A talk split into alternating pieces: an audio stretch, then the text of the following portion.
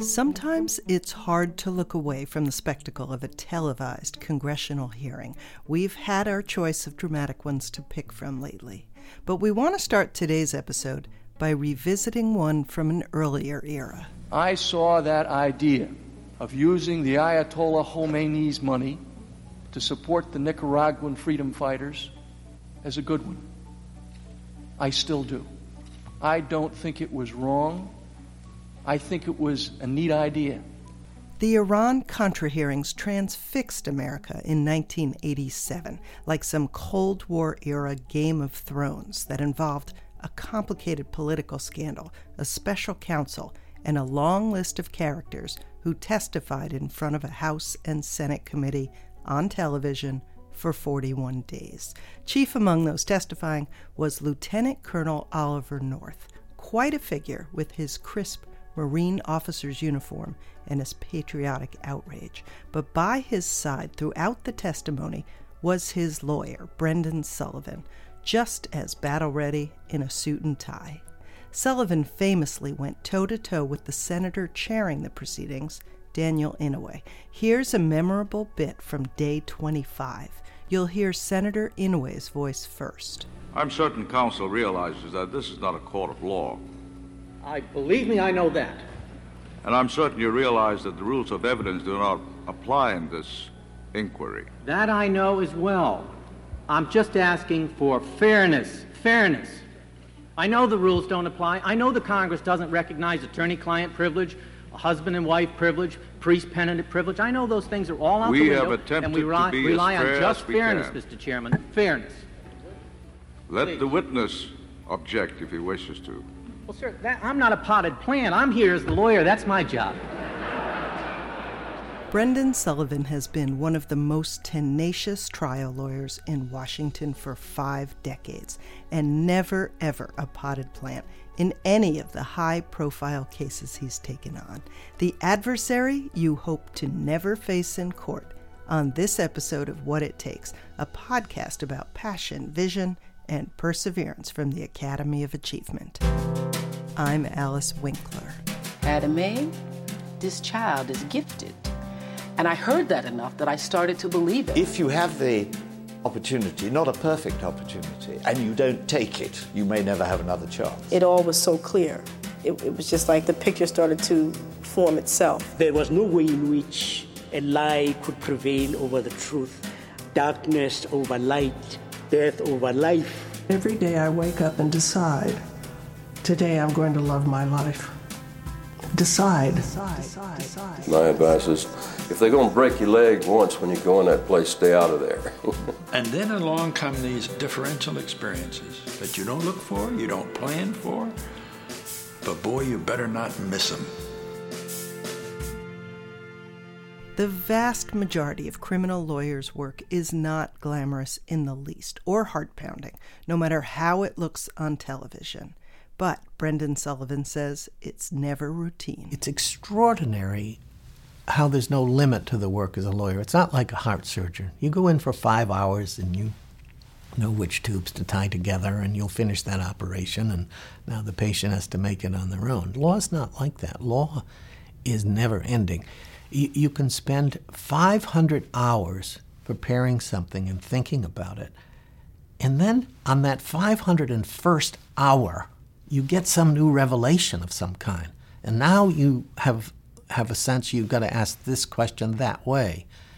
And so you learn over time that it's submitting yourself to this horrible, long, tedious, endless process that you know if you keep working like that till the end of time, which is what the trial is, right? The end of time, and you keep thinking like that and you work at it 18 hours a day and you wake up thinking about it, then you know you will have done your best for your client. Because after all, in law, just as in surgery, the client's life is in your hands if you're dealing with a criminal case.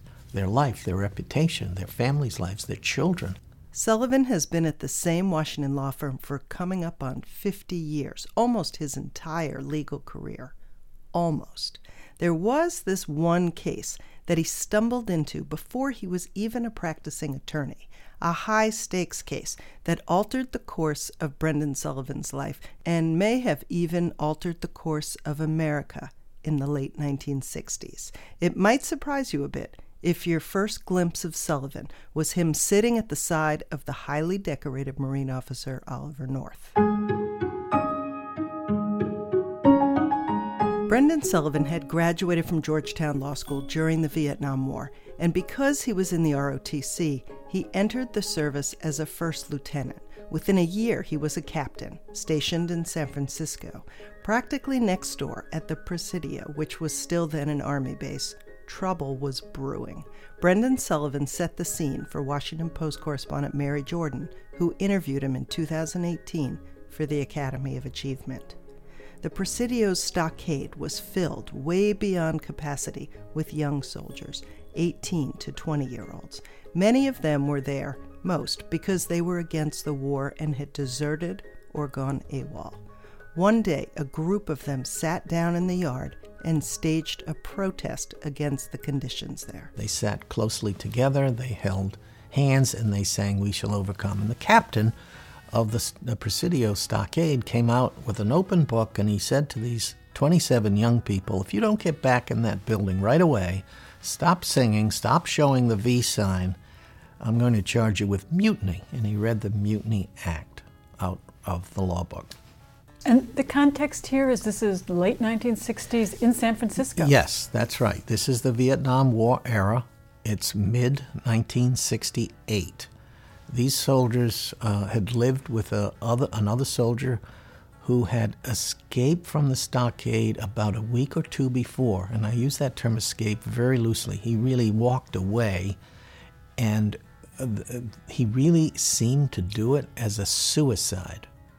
And he told a soldier on a detail he was going to walk away. And he said, Will you shoot me? and there was some exchange of words, and then the soldier walked away and he was shot dead. And this, together with conditions in the stockade, overcrowding, and all of those kind of things. And protests, anti war protests right. all over the country, particularly all, at Berkeley, which is nearby. That's right. And uh, in California, there were protests all the time. 50,000 people would walk down the street and uh, on a regular basis on weekends, and they'd be protesting the war. So, and you're 28 years old. That's right. I was 28. And by the way, I was not a JAG officer in the in the law department. I was a captain in the transportation corps. I had nothing to do with law. But in the military in those days, a soldier had the right to ask any officer to defend themselves, and it was virtually sacrosanct that the military would make that officer available unless there was something crucial in his line of duty. And uh, so the, the short of it was, I was asked by one of these soldiers to represent them, and then was confronted as a novice lawyer, never having practiced a day, having passed the bar by then and indeed, uh, to tell you the truth, I never wanted to be a lawyer. I went to law school to have a law degree, to go into business, and that's the way I approached law. I thought I, I thought I would go back and be a business person. But out in San Francisco, when they ask to defend someone and then someone's life is placed in your hands and you have to figure out how to save that person, then that that makes law and law education come to life. Now you've got somebody that depends upon you. And in this particular situation, these young men sat there on that day for another half hour or an hour, and they didn't get up. In the meantime, they bring in the military police. There wasn't a blow uh, struck by anyone. The military police came in and they just picked up the limp bodies of several of the 27 and brought them back into the building, and subsequently, all 27 were charged with mutiny, which had a death penalty. Now, quickly in the, in the process of going through the case, the death penalty was eliminated. But the long and short of it, to jump to the conclusion, is the 27 were tried in about five separate trials. They were front page stories at the time in, in San Francisco. Uh, protesters against the war adopted these young people as heroes at the time. And, and so what the government did was the command at the post, a three star general at the Presidio, commander of the 6th Army, decided they would make the so called federal case out of this, charge these young men with uh, mutiny. And there were, I'll skip over the fights and the drama of the courtroom, but the, the sentence for the first of the half a dozen uh, young men that were convicted in the court martial was 18 years. Now, that to me was the most shocking thing I'd ever experienced. You just and happened to be assigned to defend them? I wasn't even assigned. I was asked by one of the soldiers uh, who had heard, I guess, that I was a lawyer. Was as simple as that. I was actually on another base. There was a little base called Fort Mason adjacent to the Presidio, which had a half a dozen offices, a lovely um, a cocktail lounge, and a, and a view uh, on a cliff overlooking San Francisco Bay. And uh, I had nothing to do with, with the Presidio until this soldier asked for me by name. And remember, in a court martial, you have military officers that are the jurors. And a military judge, of course, is another one of the JAG officers. And so it was clear to everybody in the case that the commanding general wanted to make an example out of these young men. What did you want to do? I wanted to demonstrate that they should not be in prison. This is not uh, an offense worthy of prison, or if it is, it was disobedience at most. And eventually, skip ahead a couple of years, uh, the Court of Appeals said just that. This was not mutiny, this was disobedience. There are well known photographs of the incident you can find with a quick Google search. In one, you see the young men sitting in protest with their representative reading a list of grievances.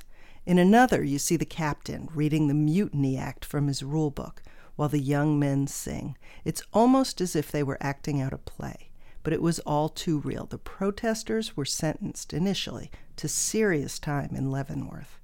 But before that happened, there was another development in the story we haven't touched on yet. The three star general who had decided to bring the charges and appoint the prosecutors and the jury didn't like Brendan Sullivan one bit. I was the only military officer who was not a, a judge advocate general officer.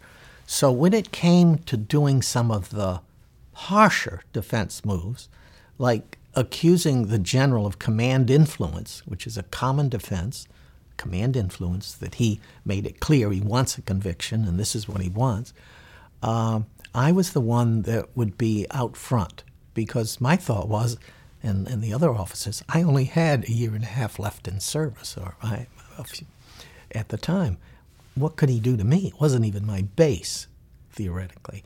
But the other officers were in his command. In a moment's notice, he could send them to Timbuktu to handle misdemeanor cases instead of San Francisco. So I was the one that would send a subpoena to the general and accuse him of command influence and ask that he be brought to court so I could question him. And when I sent that subpoena, the general did two things. He ripped up the subpoena and he ordered me to Vietnam. And at that point, I had to virtually leave court in the middle of the proceedings, uh, get out of my apartment lease, get my shots for Vietnam, uh, go to training and crawl under barbed wire while they're shooting bullets over my head so I would know enough not to stand up if I, if I ended up in a, in a war zone.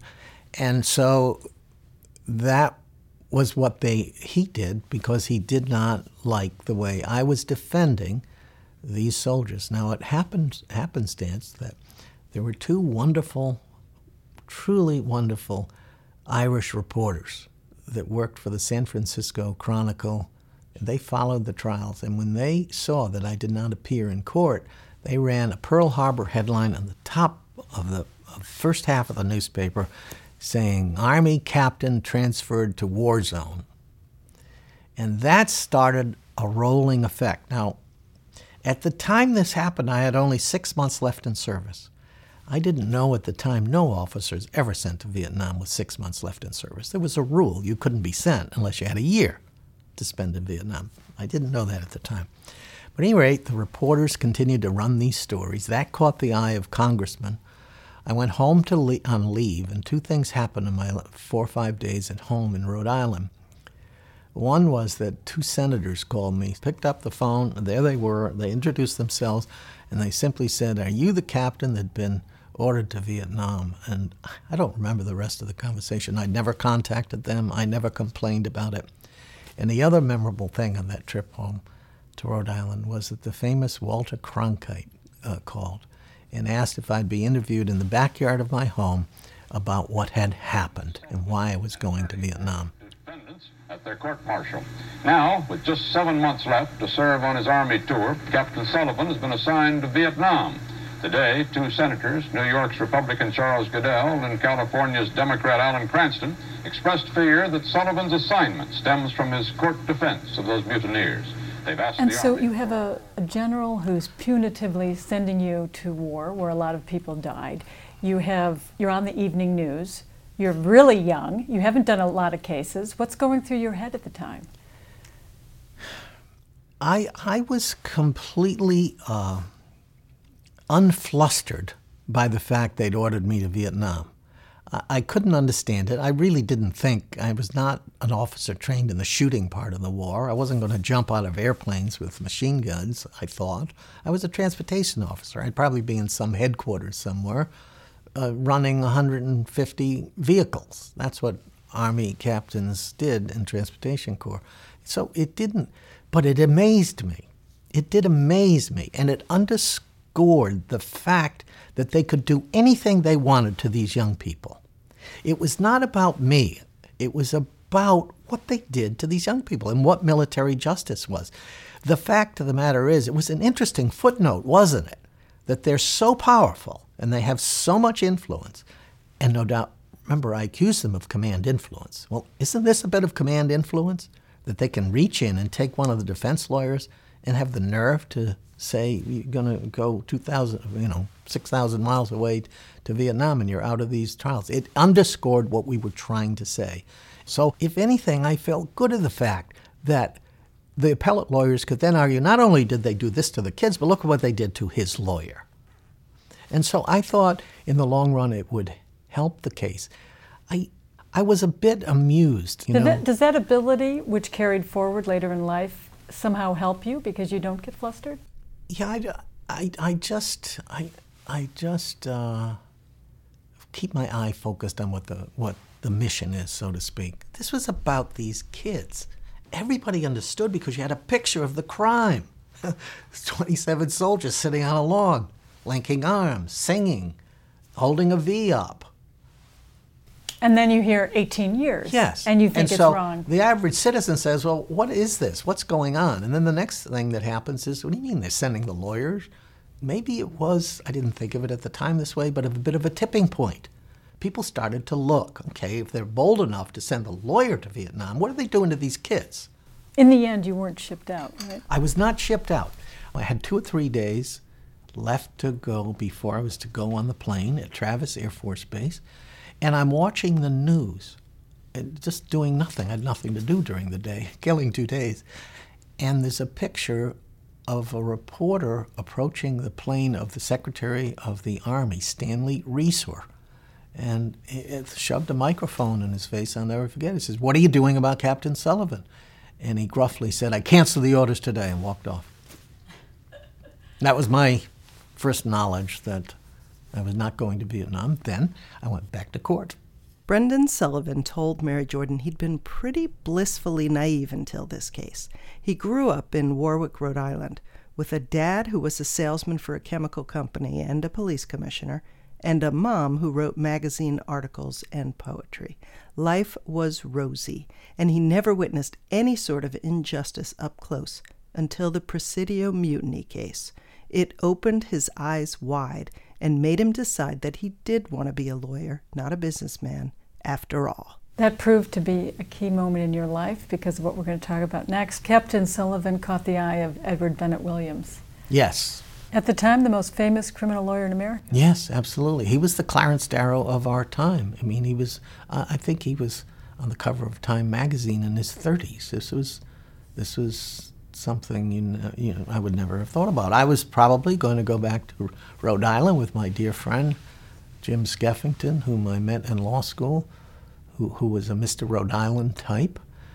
and practiced law in Rhode Island. And uh, as, I, as I jokingly say, I was uh, probably practice law. You get your name in the newspaper. You might actually get some clients. You can make a living. Then you run for politics. You might even be governor, and then you go right to jail after that. That's what Rhode Islanders do, you know.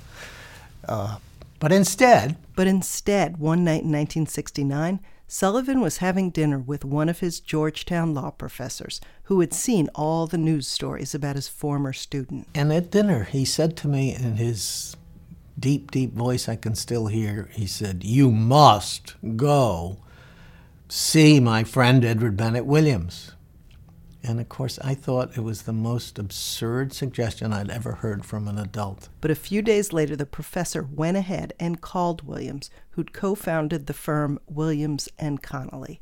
And so Brendan Sullivan had to follow through with a meeting. He never asked me if I was on Law Journal or whether I'd clerk for any judge.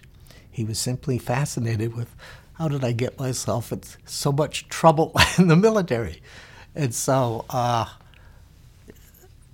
we talked about the case and we talked about what the military did and we talked about justice. And uh, at the end of a 30 minute conversation, he said to me words I can still hear ringing Okay, kid, uh, we'll give you a shot.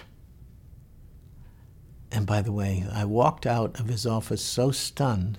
And I got to the elevator, which was no more than 20 steps away. And I wondered, did he say, We'll give you a shot? Or did he say, maybe we'll give you a shot? At which time I was frozen at the elevator, not knowing whether to get on it or go back in and ask him. And I decided, I'm not going back in there. So I got on the elevator, I went back to the uh, to the military for my last month or two in service. This would have been in November and December of uh, '69. And uh, I wrote a letter to him and I said, Thank you so much. Uh, I'll report uh, at the law firm on January 2, 1970. And I never heard a word back.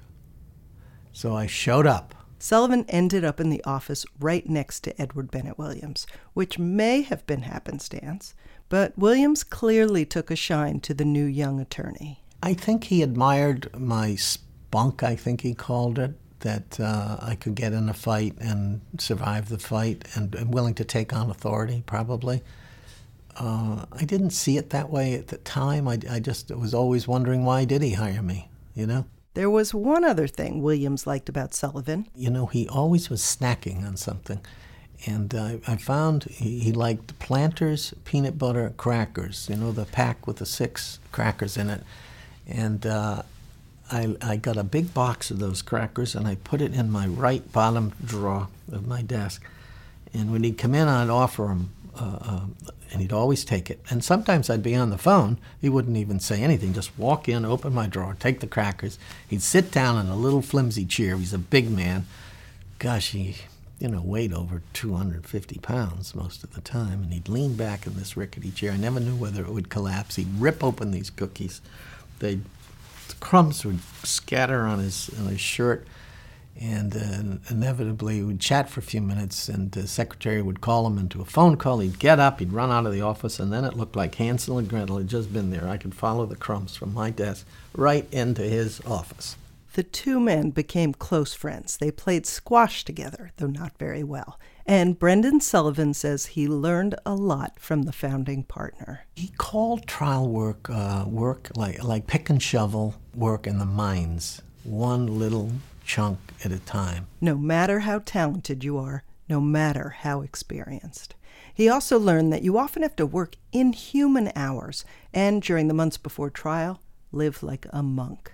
One time in a very big case, Brendan Sullivan says he spent 2,000 hours preparing for a single deposition. That's way off the charts, even for a lawyer. But in this particular case of a bank suing a law firm, it was worth it. The client prevailed. You've done so many famous cases. Let's start with Oliver North. Um, Famously, we can still see you. You actually look quite the same as you did on TV that everybody saw. That's 30 years ago, by the way. We saw you there. Um, beside Oliver North, not afraid to tell the senators to, as you would say, back off. Um, what was it like? Well, first off, remember, no one is ever trained to go to Congress for six days on all channels, nationally and worldwide, to represent a client. There's no training, there's no experience, no one fantasizes about how you would do that. So, you just have to be guided by basic principles. What am I there for? I'm there to protect this soldier from the things that can happen during testimony. The major thing that could happen that could harm him would be that he could testify in a way that someone would later say is false. And so your goal, your whole the whole thing you can do is to make sure he tells the truth. And that what he says cannot be construed as a falsehood. And remember, by that time, there was an independent counsel who'd been appointed, Larry Walsh, a, a former federal judge, who was, had been in retirement, was called back, so to speak, and uh, he had the resources of America. Uh, to give you an example of how many resources such a person would have, and that's what I was thinking about during congressional testimony, this fellow's resources. I never thought he'd have this, this much, but at the end of the case, five years later, after Lawrence Walsh was defeated and Ollie North was completely free, uh, we discovered that in the pleadings that were filed in the court, they had 100 separate prosecutors sign those pleadings. Think about that. 100, not all at a time, through various stages of that thing. We had five lawyers on our side. They had 100. That doesn't begin to count the FBI and the customs agents and the uh, F and the uh, IRS agents. So, at the hearings, what am I doing? I'm trying to protect him from what I know is coming, a 5-year war. And yes. tactically, the crucial thing was to make sure that he got immunity. Immunity. Uh, we were the one witness that said to the congressional, uh, uh, the assembled senators and congressmen, we would not testify without compelled immunity. We gave no interview beforehand. We would not cooperate with those kinds of things that most people would cooperate with. Many people don't want to take the Fifth Amendment, understandably, in front of the whole world. And that was the toughest thing to convince Ollie North that he had, as a Marine, a decorated Marine, had to stand before the world and take the Fifth Amendment in order to trigger that process of immunity so that not only will he testify truthfully on those six days of, of testimony, but that what he said could not be used by that army of prosecutors and, and government agents that we knew were coming after him. In the end, it was that grant of immunity that saved Oliver North. He had orchestrated an elaborate illegal scheme to fund the Contra rebels in Nicaragua with money diverted from the illegal sale of weapons to Iran. It was a complicated, multi pronged end run around Congress. During the Senate and House hearings, he admitted that he misled Congress and ordered the shredding of government documents. And in the trial that followed, he was found guilty on three counts because the prosecution argued that Colonel North's immunity did not protect him from the testimony of other witnesses who had independent knowledge of his crimes. The appeals court, though, found that those witnesses might have been tainted by North's own testimony, so the convictions were reversed and the charges dropped. And he went on to a career as a writer and a conservative commentator for Fox News. But of course, that all came later. So it's the Iran Contra affair. You're sitting in the congressional hearing up on Capitol Hill beside Ollie North, and you were said things when asked a question that's none of your business. I'm just asking for fairness. Were you very conscious that you also had to be likable because you wanted to push back, but you also didn't want to come across, you know, as too abrasive? First off, remember that uh, I was scared to death. This is not something anyone does on a regular basis. So I didn't have a calculated plan as to what I would do. It was it all came from within. Nothing was planned. Not one word was planned. I didn't know what the process was going to be like. I just responded to each and every question. Sometimes I'd get upset. The greatest compliment ever ever paid to me, actually, by my uh, kids. At those hearings, my kids were 8, 9, 10, 11, right around that age. And they were watching the hearings down at uh, in a summer, a summer place. But of course, they're bored, right? They're not going to stay indoors and watch six days of hearings. So they'd say to their mother, We're going out to play. Uh, call us when he yells. Because they'd never seen me yell. so if you get excited, you do so because someone you're trying to protect is being hurt, or they're doing something wrong, or they're doing something unfair. That's easily easy for me to react. It's not so much planned. Now, did I learn? We learned something over these six days. I mean, the first day was very hostile to Ollie North and caused me to be more aggressive to try to protect him. I took advantage of the fact I could whisper in his ear. That was a powerful thing. If you note, until the recent Supreme Court uh, hearings, no lawyer since my time up there has been allowed to sit next to the witness. They now have moved the lawyers back into the front row so they can't turn and consult with the witness and tell him, watch out, that's a bad question. He just asked three questions. Answer the last question. You know, you could, you could try to uh, protect your client by being part of the answering process, which is very different than a courtroom. So I can tell you that uh, that part of it, there, are, there were great tactical thinking about how to present him in terms of forcing the immunity and never giving interviews. And by the way, it's a story I tell. The only argument Ollie North and I ever had was the argument about whether he should wear a uniform. I, uh, Ollie wanted not to wear a uniform. He didn't want to embarrass the Marine Corps. And uh, at least I had the sense to know that a decorated Marine Corps officer would play well if forced to testify.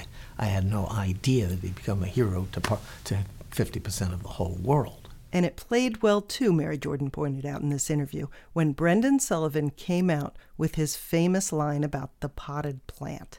I know we played it at the top of the episode, but now that we've gotten to the Ollie North portion of the story, it seems worth a second hit. Let the witness object if he wishes to. Well, sir, that, I'm not a potted plant. I'm here as the lawyer. That's my job. Was that an ad lib, or was that, as they say, rehearsed spontaneity? Absolutely ad lib. You know, uh, maybe I could confess that that's the flip Irish humor of sorts. I had no idea that it would someday be in Bartlett's quotations or that it would go around the world. Uh, at our law firm, it was amusing. Everyone there in those days would remember we received hundreds of potted plants from around the world, just poured into the office, shut down the office virtually. We, we gave half of them away after we'd given everyone in the office two or three plants. Is it still a terrarium over there? One partner actually kept his alive for almost 20 years. it was amazing. The Oliver North hearing and the trial that followed secured Brendan Sullivan's reputation as aggressive, fearsome, a street fighter in round tortoiseshell glasses. One article I read said that his peers view him as the courthouse equivalent of a nuclear war, and as someone who very well might land the prosecutor himself in hot water. It's happened an unusual number of times that Brendan Sullivan has exposed misconduct by overzealous government lawyers. One of the most glaring examples of that was in 2008 when Sullivan represented Alaska Senator Ted Stevens. Senator Stevens was accused of failing to report to the Senate gifts he'd received. The jury found him guilty a week before his election, so he lost. But it turned out the prosecutors at the Department of Justice made terrible errors and just outright hid evidence. It's the worst scandal in, in the Justice Department. that we've seen, at least in my lifetime, our generation of lawyers. The, the judge said it's the worst misconduct he'd ever seen. The government has an obligation established by a Supreme Court decision known as Brady to share evidence that might help show a defendant's innocence. So the new Attorney General at the time, Eric Holder, ordered the case dismissed. Why was the government lying? That, that's a good question. Why does the government lie? They lie because they have give them the benefit of the doubt. They believe in their cause. They believe the person did something wrong. They fear losing. And now they lie to win. They lie and cheat to win. Now, this is not all prosecutors, not all government agents. 97% of them are totally honest uh, people. We're all live happily in our homes and are safe because of the work all of these men and women do in their careers. Very rare. And we're talking about one and a half million cases. But there are sometimes, and unfortunately, I've seen it half a dozen times, uh, where the government itself becomes the criminal. And it's the most disgusting thing you see. I even feel it, I feel it physically when I think about what they can do to people with their power. And it's the same feeling I had back in the Presidio case when they can take young men and if they decide, they put them in prison for 18 years for something really silly, at most disobedience, on a sunny day in California, you know. You wrote um, a wonderful speech that you gave at Georgetown Law School commencement, and in it you said, I cannot still find the right words to describe to you the feeling a lawyer has when a client is subject to abuse and injustice. It's a feeling of helplessness, anger, rage. The miscarriage of justice foisted upon the young soldiers was beyond my experience in life, beyond anything I'd learned about in law school. I naively believed that people with power use the power wisely. I hadn't thought about that for years, but that states it pretty well. And, and it also, I would add to it, uh, a mystery. I still don't understand it. I mean, I can articulate how it happens. Think about think about it from the prosecutor's point of view. They put their heart and soul in a case. They brought a case. Somewhere along the way, they have this terrifying feeling, like defense lawyers have all the time, a terrifying feeling that they could lose this case. And so, what do they do? It's at that point they have to decide what's important. They start to think of themselves, in the Stevens case, if you lose a case against a United States Senator, every day for the rest of your life, if you stay in the government, you're going to walk down those corridors, you're going to attend meetings, and they're going to look at you as the person that lost the Stevens case. That's your life. Now, you won't be fired, you'll have a job. But if you ever wanted to go out into private practice and earn those big salaries, no law firm's going to take you, having been the person that lost such an amazing case. In the Stevens case, you had people th- that lost their way. What happened to the prosecutor in the Stevens case? First off, no prosecutors were ever punished. No prosecutors were disbarred for unlawful, unethical conduct the saddest of all footnotes and of all cases I've ever been in is that one young prosecutor committed suicide after this was discovered during the time he was under investigation. And I believe some of the other prosecutors were particularly pointing the finger at him. Newly married, I don't know, early 30s, hung himself in his basement. Very sad. Brendan Sullivan and his team also exposed horrendous prosecutorial misconduct in another case the Duke lacrosse players who were accused of rape in 2006. The case was fraught from the beginning. The accused were three rich white young men, while the accuser was an African American woman who was a stripper with a troubled past. The case involved a prestigious university, and the district attorney prosecuting was running for re election. Brendan Sullivan told interviewer Mary Jordan it was like something made up in the movies, complete with a sketchy DNA report. Picture this scenario. Mr. Nifong, the district attorney, is sitting in his office. he has with him the detective working on the case, and the scientist comes in and he makes the report. And the scientist says to him, I, have got bad news. Mr. District Attorney, the bad news is there's nothing, uh, no DNA evidence from a, any of the boys in this case. But I have even worse news. Uh, the woman had already testified that there were no other men involved for weeks, that only the rapists were involved in sexual contact with her. But the scientist says to the district attorney, the bad news is that there are five other men, at which time the district attorney turns to the detective. He says, We're screwed. And he goes back, to, turns back to the scientist. He says, You can't put that in the report. Don't put in there the fact that there are five other DNA samples from other men. That's actually how it went down, according to the scientist who was cross examined in court and spilled the beans. And so at that point, the judge stopped the trial. The DA was disbarred, and the Attorney General of North Carolina took over the case and, after a couple months' investigation, declared the lacrosse players innocent. The very public case was damaging for real rape victims. It was traumatic, obviously, for the college students who were falsely accused, and it was undermining to the public's confidence in government lawyers. We went and we tried to sue civilly afterwards to make the point that prosecutors, detectives, they can't do this to people. You're doing justice here. You cannot abuse your power. The worst thing in the world is abusing power. Think about it.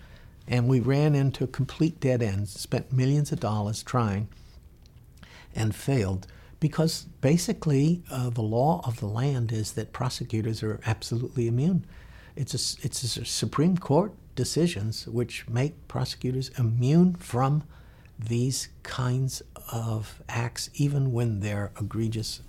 What kind of toll did all these high profile, high pressure, exhausting trials take on you? I don't know. I've always been amazed that uh, I, have actually survived them. I sometimes can be in court and your heart's beating twice as fast, and you say, "Well, how can this, how can this continue?" Ever make a mistake in court? I'm sure. Well, I what I tell the young people, uh, you know, as a senior partner in a law firm, I never scold any young person for anything they do, and I always say that the objective is to make fewer mistakes than the other side of the case. That's what you want to do. You make 10,000 decisions in any given case, and Sometimes you wish you didn't take that tactic and you try to readjust, but it's, it's a long, long war in these things. Remember, these cases, they don't come in and out the door every six months. You take a case, you're living with that case for the next three to five, sometimes 10 years. When you open a courtroom trial, do you do anything? Do you go into the bathroom and say a prayer or have something that you keep in mind? How do you, how do you get in that last few minutes before it all starts? After all the prep, what's going on in your head? What's going on in my head is that the government has dug a hole 200 feet deep. And now I'm trying to crawl out of it with, not, with no tools. Dark, deep, narrow hole. That's what I think. And I've got to get to the top. In my opening argument, I just want to somehow get even to make the jury think that there is another story here. Because remember, they spent the first hour, two or three or four, listening to the United States government tell about these people. That is hard to overcome with all their power, all their investigative tools, their grand juries, their subpoenas, their witnesses that they can lawfully bribe. But if I gave someone a $50 bill to testify, I'd end up in jail, right? So the, the, the odds are always against you when you go against the United States government, and the, the risks for the client are so high. It's what, what I find uh, difficult, very, very difficult, and in fact, I made, a, I made a mistake in my speech to the Georgetown grads. I said in there somewhere, and to encourage them to understand their duties, uh, I said to them that my generation had fought injustice to a tie And I was there saying, okay, we've done our job. We're at the end of the line. Now you've got to take it up. You know, because I think there's a sense when you get out of law school that this is a really good system, that it, it works well, it works as it should do. You've, you've been reading all these cases and you see how they come out, and the courts are thoughtful and so forth and so on. And they don't begin to see or understand the, the heart of the system, which can be very, very treacherous and horrible. And so if I, five years after that, or whatever it is, six or seven years, I'd say my generation has gone backward. I'd say nowadays the government has so much power that you almost cannot afford to take the risk of trial. And let me explain it this way. At some time in the representation, you'll be sitting with your client in your office, and the trial will be looming just over the horizon. And you'll say, say to the client, if, if you can plead guilty, I can get you between five and seven years in jail. But if you go to trial and they get you on all these counts and you testify and they impose the sentencing penalty on your testimony, you can go to jail for 12 or 15 years. Now, you go home and you talk to your spouse about what you want to do. Think about that. Every case is like that nowadays. Every case. So the government structures a case so that they impose so much risk that even the innocent won't face trial. You want to guarantee a good cry? Go to the New York fundraiser every year uh, for the Innocence Project and see them put on the stage 20 black gentlemen, maybe a woman, maybe one white, and they hand the microphone to the guy at the end and he says, My name is Willie Jones, and I was in Lompoc prison for 26 years for a crime I didn't commit. I mean, I. And then it goes to the next one. Says the same thing. So, what do we do? I think it takes dramatic change, and I'm not sure we're capable of making it. I think we're so set in our ways. Uh, the system is so established. Uh, for example, even the right to trial. Should the right to trial be an ability of someone to go into court and require the government to prove their guilt, which is what we thought it was. Is, is that what the right to trial is? But how can you have a right to trial if you're gambling your whole life every time you go to trial? The sentencing guidelines have reduced trials.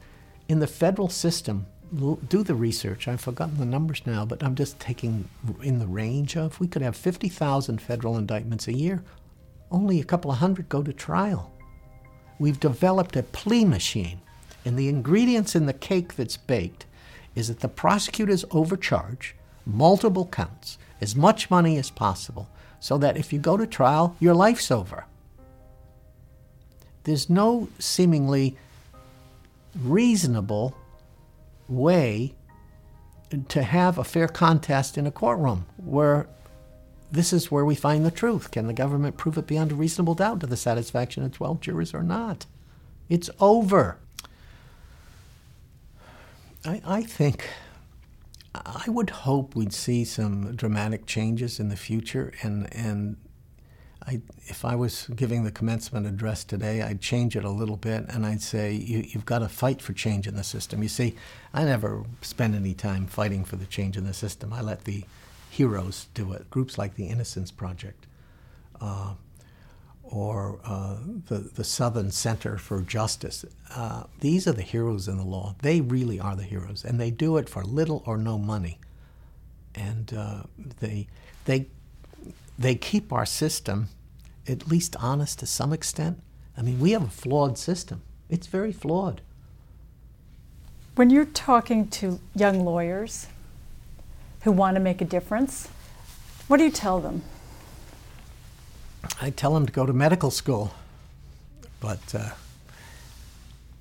look, you, you try to teach by example. You understand your responsibility as a lawyer. It really is a sacred responsibility. The word zealous is, is the word used in our ethical uh, standards, which says that a defense lawyer owes to his client a zealous defense. And that's a pretty strong word. It doesn't mean go home at five o'clock and not think about it. It means you live with it and you fight for your client.